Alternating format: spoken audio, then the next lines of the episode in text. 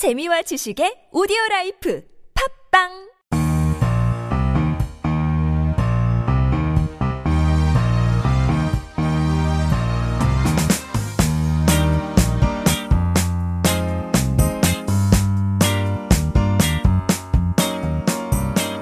안녕하세요. 37번째 고품격 독서요가 방송 세갈못입니다.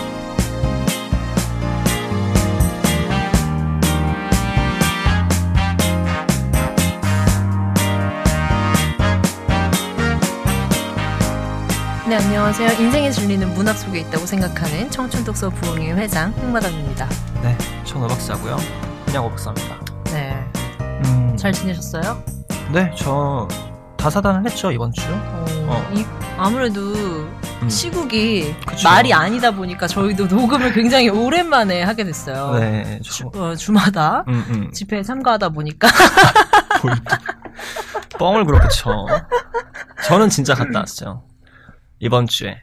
그러니까 5차, 5차 때 음, 어, 갔다 왔는데 그그 3차 노래 또 가셨잖아요. 응, 3차랑 5차 갔는데 그 그 노래 있잖아요. 몰라? 그 레미제라블에 나오는 음, 그 노래 민중의 노래 네. 그거 공연하는 거 봤는데 누가?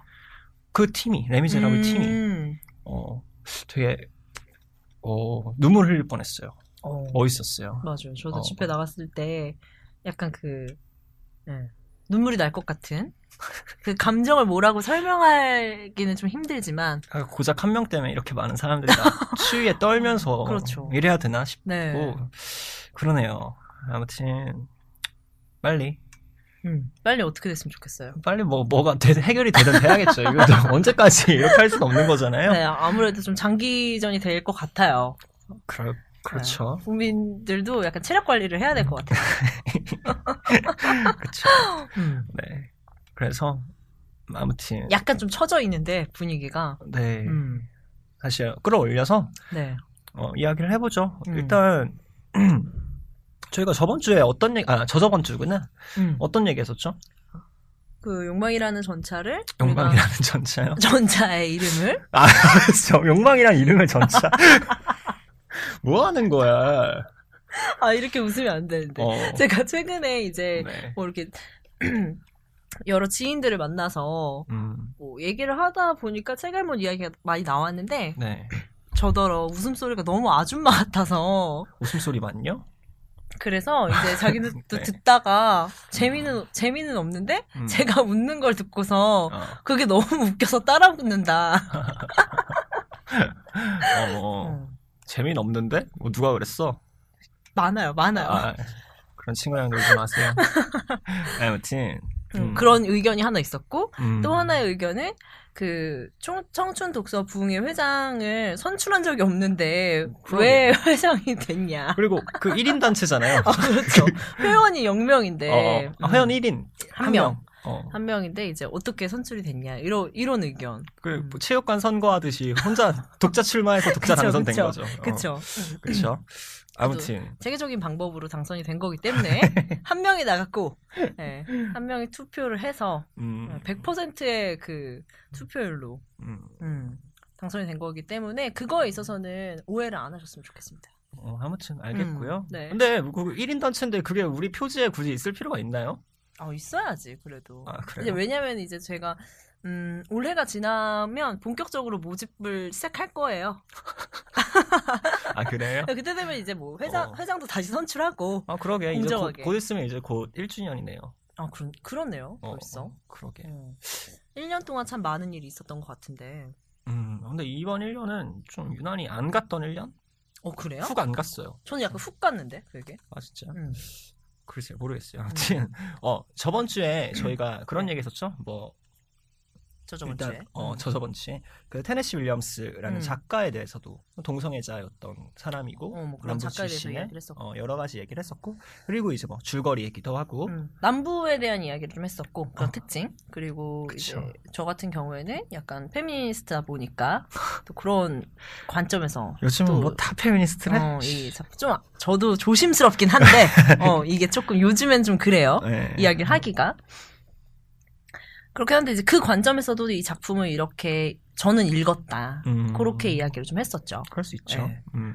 그러면 오 박사님이 오늘 이거를 이야기하는데 중점을 포커스를 소비 문명. 소비 문명에 두겠다고 말씀을 하셨는데 네. 네. 사실 그 소비 문화 이런 관점은 현대 소설에서는 굉장히 많이 어. 어, 다루는 부분이기도 하고 그렇죠. 이 작품을 소비 문명의 관점으로 보는 게 어떤 의미가 있을까요? 어, 그냥 제 생각인데, 음. 음, 20년대 같은 경우에 저희가 음, 위대한 개츠를 했었잖아요. 네. 미국의 20년대 같은 경우 이제 그 세대들을 음, 음. 흥청망청하는 음, 20년대. 흥청이 망청이. 그쵸. 음. 그 얘기 했었죠. 네. 근데 그랬던 그 어떤 20년대, 그러니까 1차 대전을 겪고 나서 음. 되게 급속도로 미국이 그러니까 이제 최강대국이 된 거잖아요. 음, 1차, 발전을 막 했으니까. 1차 대전 이후로. 음, 음. 근데 그런 시대를 이제 지나고 음. 30년대 같은 경우에 이제 러시아가 공산화가 되고 음, 어떤 사회주의 이념들이 미국에도 수출이 됐을 거 아니에요. 음, 그러면서 이제 30년대 같은 경우에는 이 문학계에서도 되게 붉은 30년대라고 음. 해가지고 되게 사회주의적인 하층 계급들의 어떤 얘기들 네. 그런 게 이제 많이 나왔다면은 음, 40년대 같은 경우는 이제 거기에 대한 반작용이라고 봐야겠죠 또. 음. 그러니까 20년대에 그런 게 있었기 때문에 30년대에 그랬고, 음. 30년대에 그랬기 때문에 또 40년대에는. 그러니까 이제 이렇게 가면서 40년대 같은 경우에 이제, 어, 역시 또 전쟁이 있었죠. 네. 전쟁이 있고, 어, 되게 또 미국은 한, 한 단계 더 음, 발전하는 그런 시대가 됐고, 음, 어, 여러 가지 인종들이 새로 섞이면서 어떤 미국이라는 그 나라의 정체성을 새로 규정하는 그런 시대였다는 거예요. 음, 음.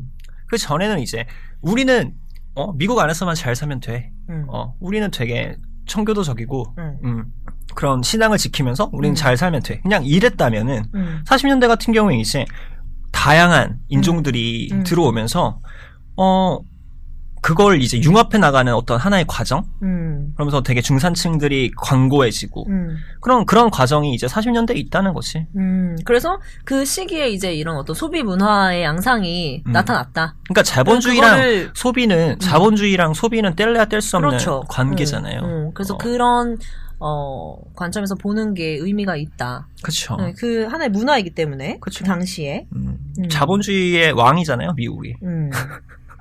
그러니 그렇죠. 어 네. 그런 그렇기 때문에 아무튼 어 그렇게 본다면 음, 어 일단 뉴올리언스 같은 도시는 음, 되게 자유로운 분위기가 나오죠. 되게 가난하지만 자유로워요. 되게 음, 그런 게 나오고 이제 뭐 위층과 아래층을 잇는 계단들 음, 그런 게 나오고 그리고 이제 뭐 이 지역이 이제 그 프렌치 쿼터라는 네네네. 그런 지역인데 이 지역에서의 어떤 이미지는 하루 종일 거리로 오가, 바쁘게 오가는 기차들 그리고 자동차 소음이나 불빛 음, 이거는 이제 뭐 역시 자본주의 사회를 얘기하는 거죠. 그리고 이제 뭐 골목을 오가면서 손님을 부르는 거 되게 멕시칸 행상인들 네. 그리고 blue 피아노의 어떤 블루스 음악이 쉬지 않고 흘러나오는 바. 그래서 이 1940년대 뉴올리언스는 다양한 인종이 각기 아메리칸 드림을 실현하기 위해 그런 동네를 형성하면서 음, 어떤 미국의 생- 정체성을 새롭게 구축해가는 소비 산업 도시. 그러니까 이 뉴올리언스가 다시 얘기하면 하나의 큰 미국이라는 거지. 아, 그렇죠. 네. 음, 그렇게 볼 수 있을 것 같고요. 음, 그리고 스탠리가 처음 등장했을 때 되게 푸른 작업복을 입고 음, 폴링 자켓 들고 있고 음, 막 피가 묻어나는 고깃구러미를 들고 되게 소란스럽게 귀가하는 모습을 보이는데 어, 약간 마초 스타일로 등장을 하셨어요. 상마초죠 상마초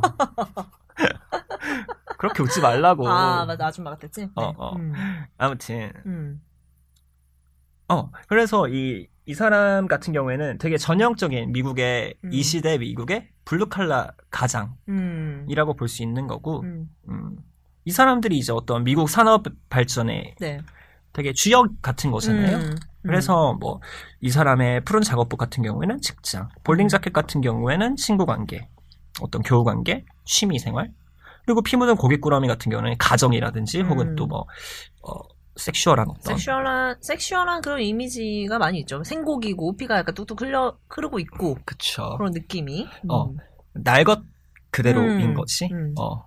그래서 이 그리고 이 사람의 어떤 행동이라든지 attitude에서 나타나는 어떤 여성을 탐닉해가는 그런 동물적인 즐거움 음. 이런 게 녹아 있고 그리고 이런 남성성의 중심에서 나오는 삶의 여러 가지들 뭐 음. 우정이라든지 음. 친구들과의 우정 뭐 그들끼리 주고받는 거친 유머들 음, 그리고 뭐 술과 음식, 음, 포커나 볼링, 자동차나 라디오 음, 이런 것들이 제시가 된다는 거죠. 음. 그래서 이 1940년대 소비 산업 사회의 주인공으로서 이런 스탠리가 되게 음. 이런 새로운 미국의 정체성에 부응하는 인물이다. 어, 어, 그런 현실적인 인물이다. 음, 그 인물이 하는 어떤 그런 행위들 음, 같은 것들을 통해서 우리가 그런 것들을 더 볼 수 있다. 그렇죠. 그럼 블랑시 같은 경우에도 음. 우리가 오늘 이야기하고자 하는 그 음. 관점 좀 설명해주는 인물인지. 그렇죠. 음. 이제 스탠리와 블랑시가 되게 서로 추구하는 가치가 다르기 때문에 충돌하는 그러니까 거죠. 대립되는 인물이잖아요. 그러니까 음, 서로의 가치관이 달라서 충돌하는 거죠. 음. 이 사람들 같은 경우에는. 그러니까 뭐 상반된 소비나 어떤 그런 취미 생활 같은 경우에서도 이제 충돌하게 되는 건데, 어, 블랑시에가 가지고 있는 소유물이라고 할 것 같으면은, 음. 뭐, 벨리브의 그 저당 증서들. 음. 선생 봉급으로는 도저히 살 수가 없는 뭐 어떤 모피라든지, 너무 화려한 어떤 어, 사치스러운 음, 그쵸. 의상들. 드레스, 뭐 음. 여우털, 음, 진주, 금, 뭐 비싼 향수, 음, 이런 것들인데 이 그 블랑시를 환상 속에서나 어떤 상류 사회의 주인공으로 만들어주는 음. 소비품들이죠. 근데 이런 소비품들은 얘가 그렇게 달고 싶어했던 그런 전등의 갓처럼 음, 현실을 외면하는 기호품이라는 거예요. 음, 그래서 벨리브라든지 로렌의 고등학교 그리고 타란툴라 호텔로 이어지는 어, 블랑시의 타락과 그런 소외에 음. 동승했던 물건들이라는 거지. 근데 그의 반면에 이제 스탠리 같은 경우에는 전구의 불빛이 그대로 있는 현실을 드러내는 그런 프렌치 쿼터 지역에서의 어떤 사회적 공간이라든지 어떤 인간관계에 기반을 둔 네. 그런 소비를 한다는 거죠. 그래서 침실 하나에 그냥 간이 침대가 하나 있는 거실 있고 그리고 뭐 이렇게 그냥 커튼으로 그냥 대충 음.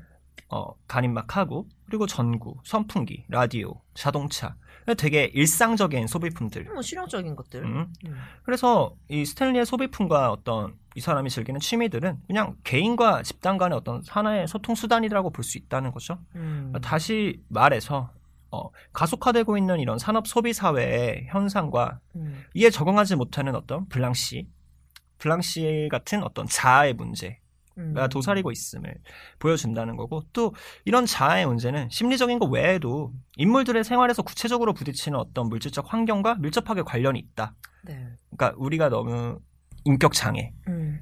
영국성 인격 장애, 음. 블랑시를 그런 심리적인 어떤 틀에서만 보지 말고 이렇게 되게 이런 발전해 나가는 소비 문화에서 거기에 적응하지 못하는 어떤 인간의 소외라든지.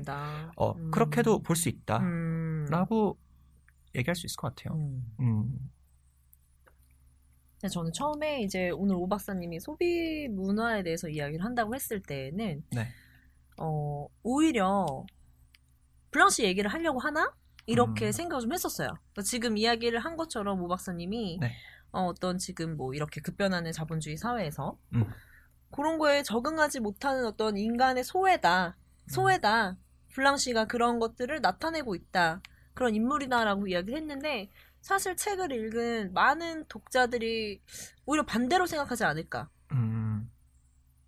좀 더 어떤 소비와 관련된 그런 모습을 많이 보여주는 거는 블랑시 쪽이 아닌가. 아 오히려 음. 그렇죠. 음. 그렇게도 볼 수 있죠. 그러니까 음. 물질 문명에 빠져 있고 화려한 거치대를 중시한다는 점을 되게 강조하잖아요. 블랑시의 모습을 통해서. 근데 이제 스텔라 같은 경우에도 비앙시랑 사실 뭐 다를 바 없는 블랑시랑. 어, 그런 여자지만 어, 떤그 스탠리가 고깃덩이를 던지면서 고함 치는 모습과 또 고함을 치지 말라고 조용히 얘기하라는 그 스텔라의 모습을 대비시키면서 음. 그러니까 이 사람 둘은 다른 사람이야. 음. 가- 둘의 가치관은 다른 사람이야라는 거를 얘기를 하고 있지만 근데 또 이내 또 그 고깃덩이를 받아들이면서 음. 되게 막 활짝 웃는 음. 깔깔 웃는 음. 그런 스텔라를 보여주면서 그 스텔라가 스탠리를 받아들이는 그 뉘앙스 그 뉘앙스가 제시가 되는 것이 스텔라 같은 경우에는 그렇게 그런 어떤 성적인 걸로 스탠리와의 그런 관계를 풀어낼 수 있지만 음. 블랑시 같은 경우에는 그게 안 되는 거잖아요. 그러니까 블랑시 같은 경우에는 이제 부가 최고의 가치인 사람. 음. 그렇기 때문에 유부남을 만나도 상관이 없고 음. 백만장자를 만나기 위해서 여행을 하는 사람이고 또 대저택에서 부를 누리면서 살던 음. 이 여자가 그것을 이제 상실하자 되게 현실을 부정하고 자본을 누리면서 살던 과거에 머무르려고 하고 신경 과민증적인 모습을 보이면서 되게 불안한 모습 모습도 보이기도 하는데 이게 바로 자본이라는 욕망에 대해서 주체적인 역할을 다 하지 못하고 자본에 의해 객체가 돼버린 인간을 보여준다는 것이 물론 누구보다 빠져 있는 것처럼 보이는 게 블랑시가 맞지만 네. 사실은 자본의 욕망에 대해서는 음. 주체가 아닌 객체가 됐다는 거죠. 음. 그래서 블랑시를 어떤 정신병으로까지 몰고 간 어떤 물질에 대한 욕망이 당시 사회적인 현상과 맞물려 있다는 그런 점을 감안을 하면 어, 물질 만능주의의 어떤 그런 자본주의 체제가 결국 블랑시라는 개인을 사회의 부품으로 만들어버린 것과 다르지 결코 다르지 않다라고 음. 얘기할 수 있을 것 같아요. 근데 나는 궁금한 게 어, 개인적으로 궁금한 게 네. 그러면은 어 블랑시가 어떤 주체로서의 모습을 보이지 못하고 어떤 소비 문화의 객체로 전락했다. 네. 이거에 대해서는 인정을 하는데 네. 그러면 스탠리 같은 경우에는 그거에 대한 어떤 주체적인 소비의 모습을 행위를 했다는 건가? 음, 스탠리 같은 경우에 음. 스탠리는 그냥 돈은 자기가 사랑하는 여자랑 음. 어, 그냥 행복한 삶을 이어나가고 그냥 되게 그런 어떻게 보면 평범한 음. 그 정도의 소비잖아요. 음. 그래서 저는 뭐 어떻게 어떤 그런 욕망에 의해서 객체가 됐다. 자본의 욕망에 의해서 객체가 됐다. 이렇게는 말하기 힘들지 않을까? 스탠리는 음, 평범하고 그냥 평범하죠. 근데 이제 블랑시 같은 경우에는 조금 더 음, 어, 객체로 전락된 부분 그런 면이 있다. 그쵸. 그 근데 또 이런 게 있어요. 그 포커판에서 그 음. 농담을 주고받는 장면이 나오잖아요. 네. 그 암탉에 꽁무니를 쫓던 수탉이 모이를 보니까 이제 물질에 눈이 먼 거지. 음. 그래서 암탉을 떠밀었다. 이런 이야기는 성욕이나 사랑이라는 어떤 인간의 근원적인 욕망보다 앞서서 그런 어떤 근원적인 욕망보다 물질에 대한 욕망이 더 크다. 음. 이걸 이제 닭에 빗대어서 비판하는 거라고 볼 수 있다는 거지. 그러니까 이런 성욕이나 사랑 같은 경우에 이거는 되게 어떻게 보면 우리의 우리는 되게 어 소중하고 음. 되게 플러스적인 감정이라고 생각을 하잖아요. 네. 근데 그거 자체도 어떻게 보면은 어떤 이런 자본주의 사회에서는 그거조차도 어떻게 보면은 이용 사회에 의해서 이용당하는 거고 그건 그렇죠. 당연히. 그렇게 음. 볼수 있다는 거죠. 그러니까 블랑시 같은 경우에는 이 사람의 어떤 성적 욕망이 음. 블랑시가 보이는 성적 욕망 같은 경우에는 과거의 동성애자 남편에 대한 음. 자신의 편협했던 성적 잣대에 대한 죄책감이랑 관련이 있고 음. 스탠리의 강간 행위는 자신의 세계를 위협하는 어떤 블랑시를 끌어내리기 위한 것과 관련이 있잖아. 음. 그래서 이 두 주인공의 성적 욕망 역시도 음. 모두 사회와 물질에 의해서 만들어지고 규정됐고 음. 서로 간의 이익을 위해서 철저히 이용되고 있다는 걸 음. 보여준다는 거죠. 그래요, 그래서- 맞아요. 어, 그래서 인간의 본성인 이런 성욕조차도 환경과 이 가치에 따라서 보여지는 음. 그런 자본주의 사회 속의 욕망. 그렇죠. 이거에 대해서는 일단 많은 현대 소설에서도 이 문제를 많이 다루고 있어요. 여성 소설 같은 경우에 음, 예를 들면은 진짜 저 저희가 여러 번 이야기를 했지만 정의연이 저는 대표적이라고 생각하는데 네.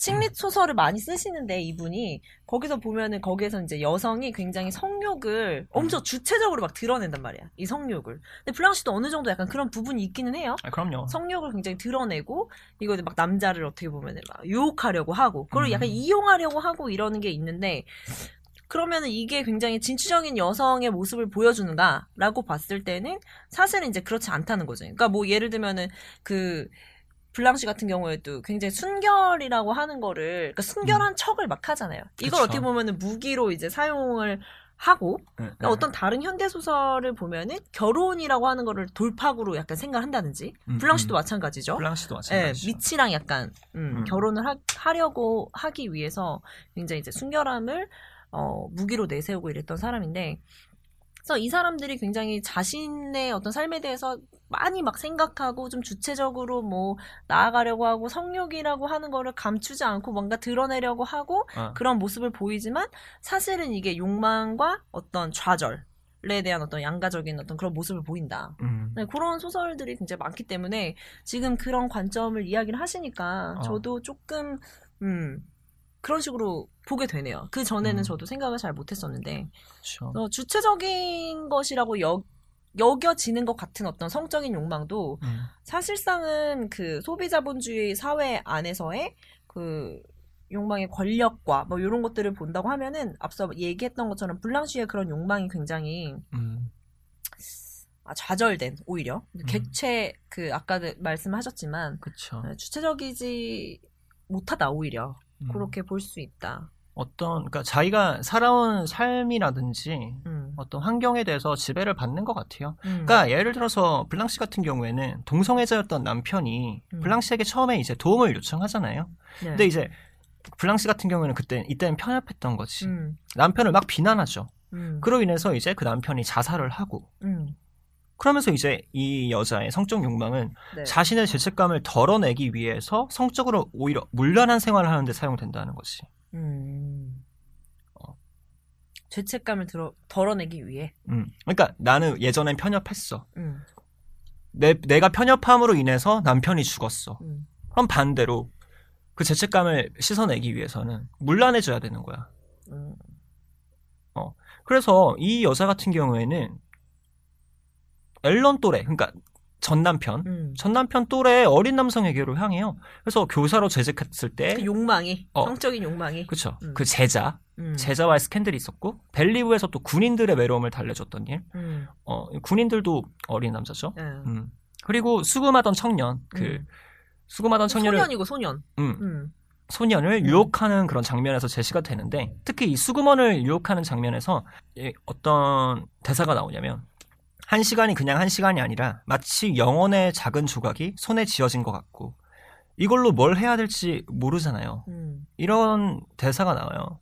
여기서 이 여자에게 영혼의 작은 조각을 의미하는 시간이 바로 그 앨런이 뛰어나가서 자살을 한 바로 그 시간이고 그녀는 아직 그 시간 속에서 벗어나지 못한 채 머무르고 있다는 거지. 음.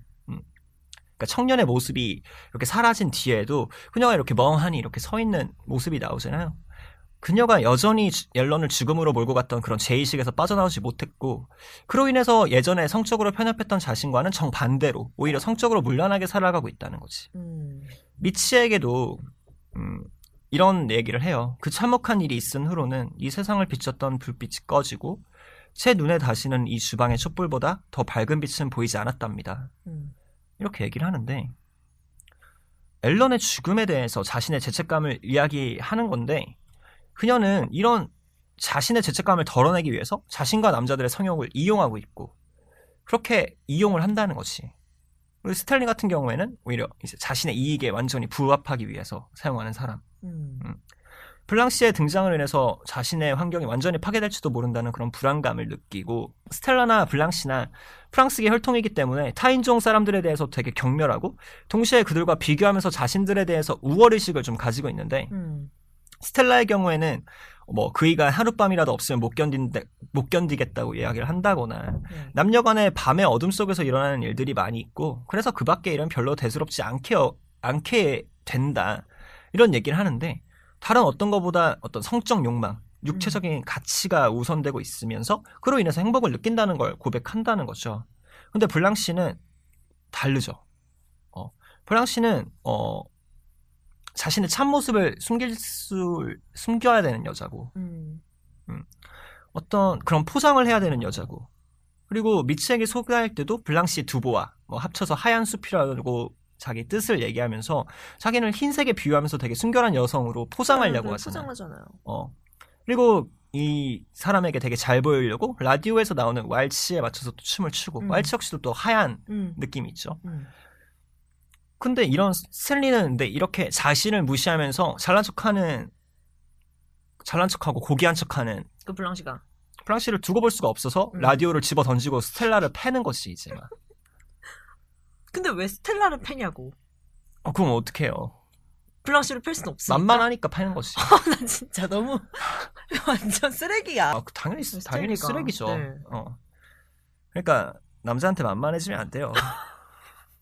이건 뭐. 많은 여성 청자들에게. 아 나도 패면 되지.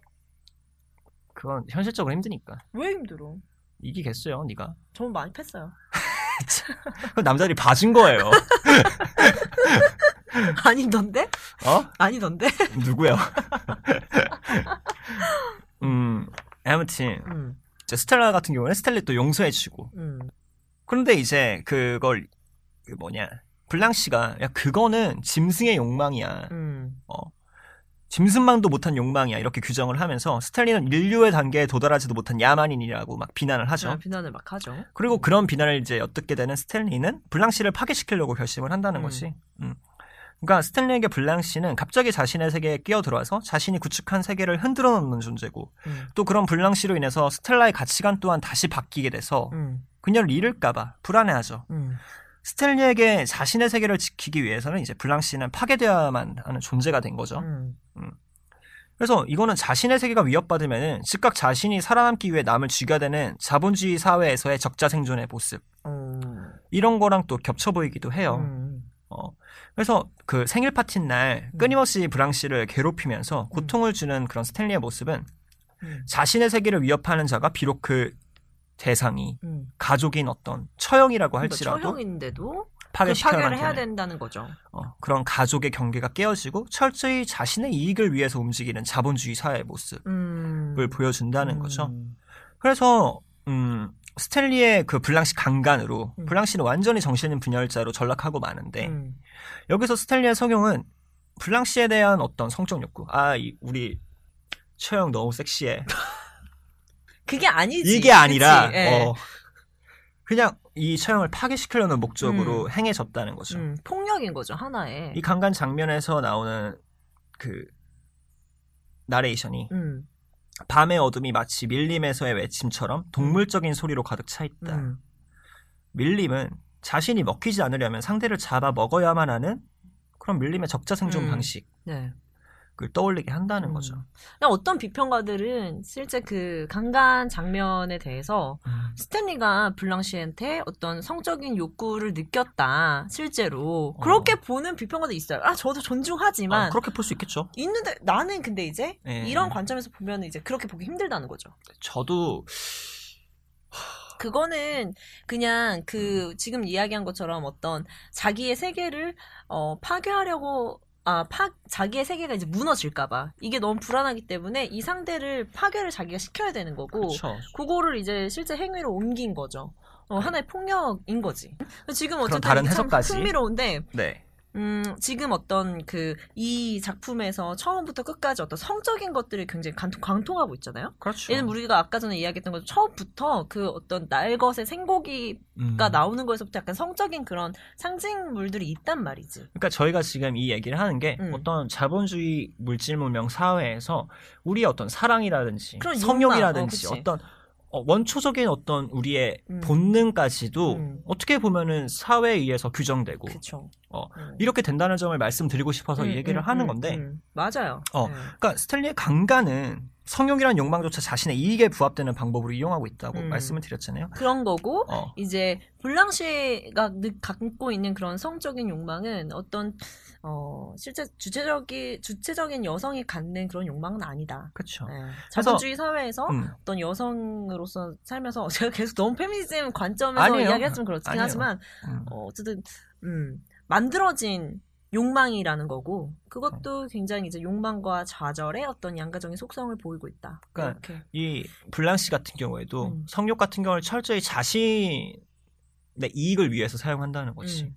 그러니까 내 죄책감을 덜기 위해서. 근데 나는 근데 그렇게 보지 않는다는 거지. 그러니까 내 음. 자기는 그 여성은 실제적으로 그거를 자신을 위해서 쓰려고 그거를 이제 이용하려고 하는 하나의 욕망으로 보지만 이걸 굉장히 거시적인 관점에서 보면은 그 권력 관계라든지 이런 것들로 봤을 때는 그 사람이 진짜 주체적으로 갖는 욕망인가 하나의 만들어진 어떤 음. 어 거라는 거죠. 제가 봤을 때는 그러니까 성욕을 느낄 수는 있겠죠. 음, 느낄 수 있는데 이제 그게 어, 어 그러니까 지금 이야기를 한 것처럼 어. 막 그거를 이제 성욕을 자신이 주체적으로 이용해가지고 내가 어떤 막 어, 똑똑한 여자처럼 그러니까 어. 스텔라랑은 나랑은 달라 약간 이렇게 생각하면서 이제 그런 게 이제 아, 그렇게 그렇게 볼 수도 있지만 아, 그런 그런 저가 얘기하고자 하는 건 그런 음. 느낌은 아니고, 그러니까 이런 거죠. 음. 어, 아까도 말씀드렸지만, 그러니까 블랑시 같은 경우에는 어떤 자기 성적인 욕망이 어떤 어린 음, 남자라는 음, 음, 어떤 음. 한정된 그룹에 소속하고, 물론 음. 미치랑 결혼하고 싶다 이런 거는 만들어진 욕망일 가능성이 크죠. 어, 음, 사,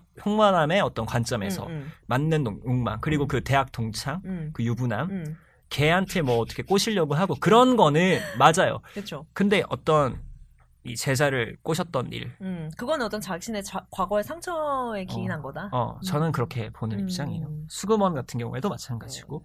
어, 어, 자, 그래서 음. 어, 어쨌든 자신의 삶을 위협하던 블랑시를 처리한 스탠리는 결국 살아남았고 음.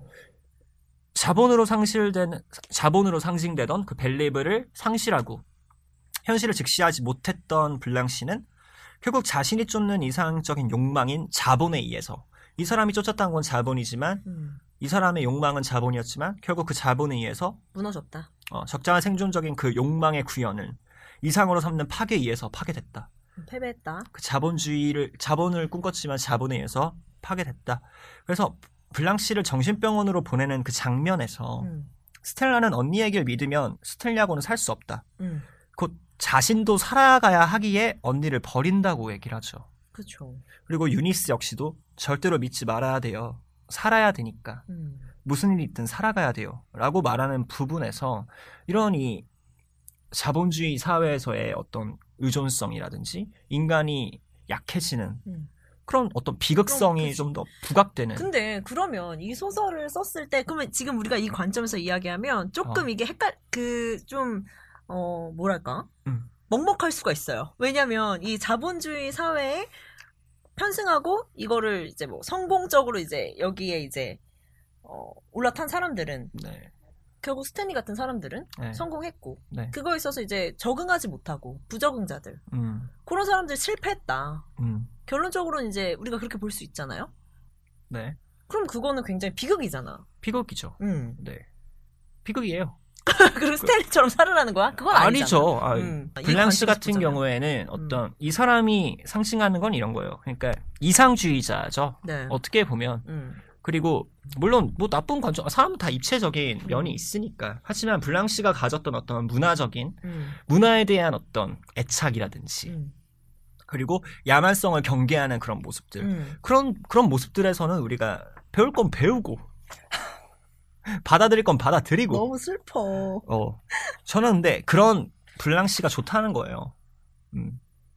아무튼 그치만, 실, 그치만 파괴됐는데? 제가 더 말씀을 드릴게요. 네. 어, 등장인물들이 나오는데 이 등장인물들 같은 경우에는 어쨌든 지금까지 쭉 얘기했듯이 철저하게 자신의 이익을 위해서 물욕이라든지 음. 성욕 이런 욕망들을 이용하려 하지만 결국 그 욕망에 의해 자신들이 지배당하고 몰락하는 자본주의 사회의 모순을 보여준다고 볼 수 있을 것 같아요. 음. 스탠리 같은 경우에 우리가 이겼다고 표현했지만 음. 그런 욕망, 자신의 욕망까지도 음. 어떤 자신의 이익이라든지 그러니까 거기에 오히려 자기가 지배당하고 있는 그거지. 모습을 보인다는 거죠. 이 사람조차도. 음. 근데 이런 모습에서 어떤 자본주의 사회의 모순을 음. 말할 수 있을 것 같고 음. 그런 그리고 이제 마지막 음. 블랑시가 의사의 팔에 안기면서 니신지는 모르겠지만 저는 언제나 낯선 분의 친절에 의지하여 살아왔어요. 음. 우리 가슴을 때리는 그 명대사가 저 나오죠. 명대사죠. 예. 그 장면에서 우리가 너무 그녀가 이제 아유 저 멍청한 년 이렇게 생각하는 게 아니라 너무 가엽고 측은해지잖아요. 그치. 음. 또 그녀를 그렇게 만든 어떤 한 어, 책임의식까지도 우리가 진, 지니게 되죠. 느끼게 된다는 거죠. 음. 이는 결국 테네시 윌리엄스가 작가인 테네시 윌리엄스가 자본주의 사회의 모순과 음. 그로 인한 어떤 인간 소외 이런 것들을 결국 인간의 본성인 음. 친절이라든지 사랑, 음. 이해 이런 것들로 극복될 수 있음을 암시했던 건 아닐까. 너무 이상적인데. 이렇게 따뜻하게 얘기를 해보겠습니다. 그렇죠. 어떻게 음. 이제 그냥 겉으로만 보자면 이게 그 자본주의 소비 자본주의 사회의 어떤 어 그런 모습을 나타냈다. 이렇게 봤을 때는 네. 이제 거기에 편승하지 못한 인물은 음, 패배하였고 네. 그렇게 볼 수 있지만 있지만 따뜻하게 마무리를 금 마무리를 약간 하셨는데 아니에요. 지금까지 제 생각에도 그래요. 음. 마지막 장면에 이제 의사가 사실 나올 필요가 아 의사 그 정신병원에 가, 뭐 가는 그런 장면까지는 만약 그렇게까지만 나오고 마무리가 되었다면 그건 굉장히 비극적인 작품인데 네, 거기에 이제 그 대사 를 넣었다는 것이 그렇죠. 의미가 있다는 거겠죠. 물론 삐딱하게 보는 사람들은 이렇게 볼 수 있어요. 뭐 얘는 끝까지 이렇게 수간호사는 간호사한테는 저항하고 어. 남자인 의사 남자 의사는 좀 어느 정도 사회적인 위치가 있고 그러니까 다시 바, 다시 말해서 원래 그 자본이라는 욕망에 음. 빠져 있었던 음, 얘는 음. 그때 이제 오, 오 음, 음, 음, 음. 네, 괜찮아. 걔가 이제 어 에, 자본이라는 욕망에 빠져 있던 블랑 씨가 음. 거기서 이제 음. 어그그 본능을 자신의 본능을 어. 숨기지 못하고 그렇게 드러냈다. 어. 아, 이렇게도 볼 수 있겠지만 그렇게도 봤고 저는 어떻게 너무 삐딱하게 보는 거고. 아, 저는 어떻게 생각했냐면 어, 제 입장에서는 어 굉장히 주체성을 중요시하는 어, 주체성이 저 저한테는 굉장히 중요한 가치관이잖아요. 네. 그러니까 마지막에 오히려 약간 혼자 서는 모습을 보여줬다면 어, 어, 오히려 더 좋지 않았을까 이렇게 생각을 했었는데 네. 테네시 윌리엄스가 이렇게 장면을 그려냈다는 거는 오 박사님이 이야기했던 대로 이 이게 극작가잖아요. 그러니까 이 극을 보는 우리 관객의 입장에서 이걸 어떻게 봐야 되냐? 음, 우리가 어떤 그 의사, 음, 친절하고 그런 정말 사랑으로 어. 이런 인물들을 좀 보듬어 줄 수 있어야 되지 않을까. 그러니까, 그러니까 이렇게 비극적으로 끝난 게 음, 아무래도 테네시 윌리엄스가 동성애자였고 음, 음. 여성에게 음, 우호적인 시선이었을 것 같아요. 그러니까 물론 이 시, 40년대 같은 경우에는 여권 신장이 많이 이루어진 음, 시대기도 하지만 부족하죠. 음. 어, 솔직히 얘기해서 네. 그렇기 때문에 어떤 약자인 음. 음, 여성에 대해서 이 당시 사회의 약자인 여성에 대해서 어, 좀 이런 식으로 비극성을 부각시키면서 음. 그들을 좀 지켜주고 어, 해야 된다라고 또 생각할 수 있을 것 같아요. 음. 어. 그 편이 저희도 네, 안- 좋겠네요. 왜? 어, 저도 그렇게 생각을 해요. 네, 그렇죠. 따뜻한 작품이었다. 이렇게 기억을 하고 싶습니다. 아, 너무 너무 너무 왜냐면 읽으면서- 때 굉장히 되게 솔직히 힘들었잖아요. 이 작품을 네. 읽는 게 되게 힘들었다고 오 박사님도 어, 그 책을 읽으면서 저한테도 막 연락도 하고 이랬었는데 네. 너무 감성적이야. 또 그- 그걸 읽으면서도 아, 저요? 이책 읽는 게 너무 힘들다. 이렇게 너무 마음이 힘들다. 어, 그렇게까지 저한테 말씀을 하셨는데 그렇죠. 힘들었죠. 좀 보는 동안 힘들었죠, 솔직히. 음. 너무 그 약한 여잔데 음, 야- 약한 인물인데 이게 좀 처절하게 너무 파괴되는, 예, 그그 모습. 모습을 보면서 저도 독자로서 굉장히 마음이 아팠, 아팠거든요. 그쵸. 아. 아무튼 이 오늘의 작품 이렇게 뭐 얘기는 너무 근데 마무리가 너무 급작스러워서 어, 어. 지금 뭐 빨리 뭐 더 할 얘기 있어? 아니 없어. 음, 음. 이렇게 하고요. 네. 오늘은 뭐 음. 오늘 얘기는 음. 이 정도면 뭐 괜찮지 않나요? 잘 모르겠고. 뭐 들어주신 네. 분들께서 즐겁게 음. 그렇게 들어주셨으면 좋겠고요. 다음 작품은 어떤 걸 하면 좋을까요? 뭐 할까요? 이제 미국까지 했으니까 다시 유럽으로 가는 게 맞겠죠? 아, 우리가 그걸 지금까지 안 했더라고요. 뭐 안 했죠? 그리스인 조르바. 음. 되게 명장인데 음. 그걸 아직까지 안 했다. 수르바. 어, 그러면은 다음 시간엔 그리스인 조르바를 알겠습니다. 하도록 하죠. 네. 음, 꼭 읽어오시고요. 네. 다음 주에 뵙겠습니다. 다음 주에 뵐게요. 네.